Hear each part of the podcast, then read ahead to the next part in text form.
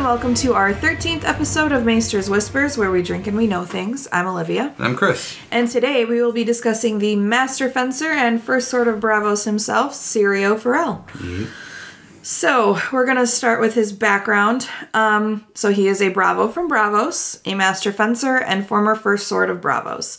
He is described as a slight bald man with a beak of a nose. Um, and there's. That's unfortunate. I couldn't find any information on his upbringing or his family history, so not little is known about him. He's a mystery. Yeah, but we will we're going to be talking about what we do know. Um so let's talk a little bit about his homeland Braavos. It is the wealthiest and most powerful of the free cities. It is sprawled across hundreds of islands in a large lago- lagoon where the shivering sea and narrow sea come together. In order to enter the lagoon, you have to pass beneath the Titan of Braavos, which is a stone fortress in the shape of a huge warrior. So I think in the show, if you see Yeah. Braavos, it's the one with its hand like out like that. Right? You're thinking Lord of the Rings. Am I really? You are. No way. Yeah. You're thinking of Lord of the Rings.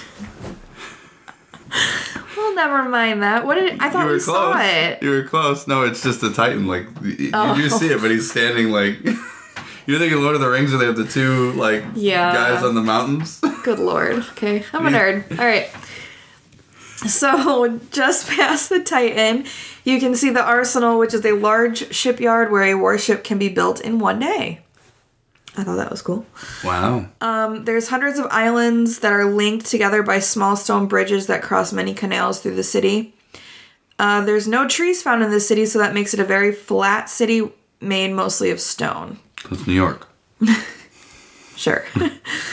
uh, the people there are kind and love music. Their main language is a bastard son of High Valyrian.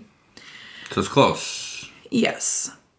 Braavosi culture has created a unique form of sword fighting, the water dance, which we talk well, we, which we will talk about later in this episode. The greatest of the Bravos call themselves water dancers, and they always duel at night. Hence the aria and the dancing lessons and the all that. Yeah. Yeah. All that. So the ruler of Braavos is the Sea Lord, and there's an annual celebration, which is the anniversary of the uncloaking that is celebrated annually. The masked feasts last for 10 days and culminate in the midnight of the 10th day when the Titan roars and all the celebrants move their remove their masks at the same time. So it's like a like one of those French festivals where everyone wears a mask, like a masquerade. There you go. Masquerade ball. Yeah. So Braavos, like I said, is the wealthiest of the free cities, in part due to the wealth and influence of the Iron Bank. They are rivaled in power by Volantis only. The Iron Bank lends money to foreign nations, including the Seven Kingdoms. Uh, so, a little history about our friend Syrio. The, the day the old first sword died, the Sea Lord of Braavos sent for Syrio. Syrio, upon entering the Sea Lord's presence, was asked what was special about the cat, claimed to be from a far off land seated in the Sea Lord's lap. Sirio answered him truthfully, telling him that he had seen tomcats like him a thousand times in the alleys of Braavos. Because he saw the reality of what the cat was, common not special and made and male not female, he was named First Sword.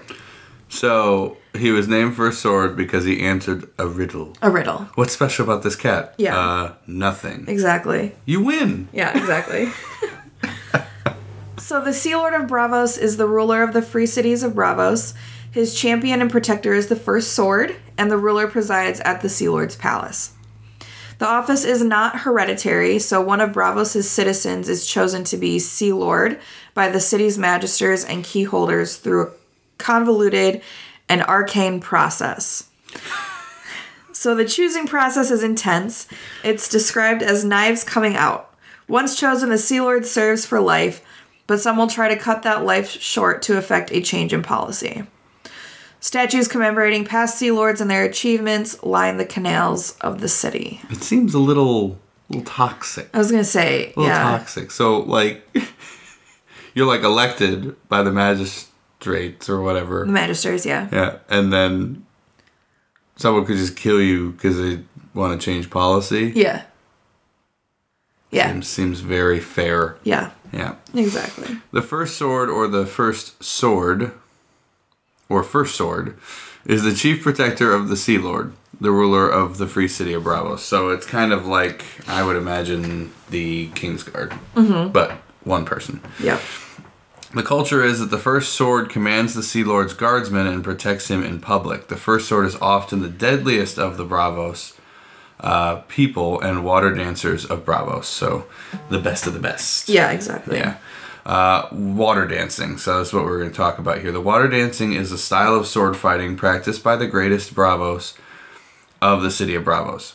Um, practitioners are referred to as water dancers. The water dance is named after the custom of Braavos to duel at the moon pool near the Sea Lord's palace in Braavos. It is said that true water dancers can fight without disrupting the water's surface. Yeah, and like we saw in the show, uh, Game of Thrones, when he was doing dancing lessons with Arya, you can tell it's a very like fluid form of fighting. Ha, ha, fluid. No, but really though, Yeah, yeah. because they're so like, and they're so calm and like, but still intense at the same time. I don't know. Enough I think that's a very interesting like contrast because they're saying he's like the best of the best swordsman, but at the same time, he's very swift and like graceful. You know? Yeah, like fencing almost. Yeah. Uh, the water dance is a refined form of fencing in which the practitioner stands sideways and wields a slender blade, just like fencing. Yep. It is a swift and deadly style that focuses on speed, balance, and grace, thus requiring slender, pointed blades far lighter than the long swords of Westeros knights, Westerosi knights and warriors. So they they rely on like swiftness and speed rather than like bulky armor and Right. strength. Right. Yeah. Um, I guess that also has to do with needle too. Yeah. That's what needle is. So maybe Arya was destined to be a, a water Yeah, dancer, you know? That's why. yeah. Because that's a very long, slender blade. Yep. Yep. Trainees learn to wield their sword as though it is part of their arm. We heard him say that. Mm-hmm. Um, and to see with all of their senses, so Mm-hmm. not just with sight. Remember, he put um, a blindfold on Arya. Yeah. Combative bravos are a common sight in Braavos, frequently dueling to display their skill. The only two known water dancers in the series are Syrio Forel and Arya. Uh, Syrio's events in the book um, are important. So, Lord Eddard Stark, the Hand of the King, hires Syrio to teach Arya how to use her sword, Needle, believing that the slender blade would suit the Braavosi water dance style. Just like we said. Yep. And Syrio trains Arya using wooden swords filled with lead. So that's different though than what it would actually be because their swords are supposed to be light. Yeah, but wood is probably pretty light, Oh, so they they fill it with lead, so That makes least sense. somewhat close, right? yeah. He also mentors her on how to move and thick and think like a warrior, to be perspe- perceptive, move with grace, and command her fear. And that's kind of what we heard when um Syrio would tell her to be like swift as a deer, light Yeah. as a feather. Yeah, And she would repeat that to herself as she was moving through the city. right. Syrio teaches Arya to see with her ears, nose, and skin, and he covers her eyes with a black cloth and has her do spins and backflips. After the hand's tourney, Eddard and his household are at the feast. His daughters are fi- finally being cordial to each other, and Sansa asks Arya how her dancing has gone. Arya happily tells her that she is sore all over and shows her a nasty bruise on her leg. Sansa states that this must have been that she must be a terrible dancer.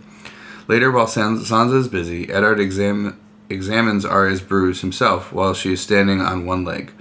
She's getting better at that. He asks if Syrio Forel is being too hard on her, and she replies that Syrio has says every hurt is a lesson, and every lesson makes you better. Hmm. Eddard is concerned, even though Syria had co- Syrio had come with an excellent reputation, and the Braavosi style suits Arya's slim blade. Eddard offers to have Jory Cassel take over her lessons, or maybe find someone else. But Arya empathetically tells Eddard she does not want that. She wants Syrio. Eddard knows that any descendant master at arms could give Arya the basis the basics of sword fighting without the blindfolds, cartwheels, and hopping around on one leg. But he knows that there is no arguing with her. He tells her very well and try to be careful. Yeah. I love that Arya sticks up for Syrio and says, "No, he is the best of the best. I No, want him." I'm having fun. yeah. Leave me uh, alone. Eddard plans to send Syrio with his family back to Winterfell when leaving King's Landing. When Queen Cersei Lannister ordered all Starks in the Red Keep to be captured or killed, Syrio orders orders Arya to flee while he holds off the Lannister men. With only his wooden practice sword, he defeats or kills five guardsmen. In the show, he defeats them. Mm-hmm. In the book, he mo- brutally wounds them yeah. and then attacks Sir Sir Meryn Trent of the Kingsguard. Syrio rains down ineffective blows onto Meryn Trent's plate armor while his sword is cut in half. Arya flees, obeying Syrio's orders. In A Feast of Crows, in subsequent years, Arya often remembers Syrio's words and let them guide her actions through difficult situations. Mm-hmm. So that's all we know about Syrio. And we believe he is dead. We He- do not know if he died, but He's presumed dead, and Yeah. after that mention in the Feast for Crows, he's not mentioned again. That was his last mention in the series. Yeah, because the only way we would be able to see if he died would be if Meryn Trent had a chapter, which he definitely doesn't. No. And Syrio, who doesn't either have Yeah. a chapter. So, Yeah. And I'm sure we'll talk more about like water dancing and the the first sword and everything when we get to our Braavos um, Maester's Whispered episode, but we just wanted to give a little ode to our pal Syrio because R.I.P.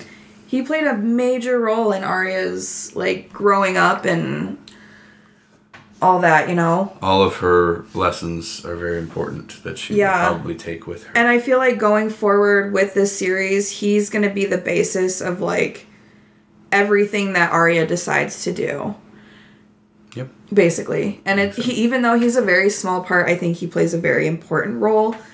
And that's why we wanted to give him his own episode. Yep. So rest in peace, sir. Mm-hmm. Yeah, that was it. First Soda Braavos out. Yeah. Peace. Um, so as always, make sure you guys follow us on all of our social media. On Facebook, we have a Facebook page called Game of Wines, a Song of Ice and Fire podcast, and a group called Game of Wines Podcast Group. You can also follow us on Instagram, Twitter, and TikTok at Game of Wines One, and on YouTube at Game of Wines Podcast. Uh, what are we doing next episode? That's a good question. That was John. We are going. No, I don't think it's a John episode. Next episode, we are going to be discussing Catelyn chapter 9, so make sure you read that before next week. Bye.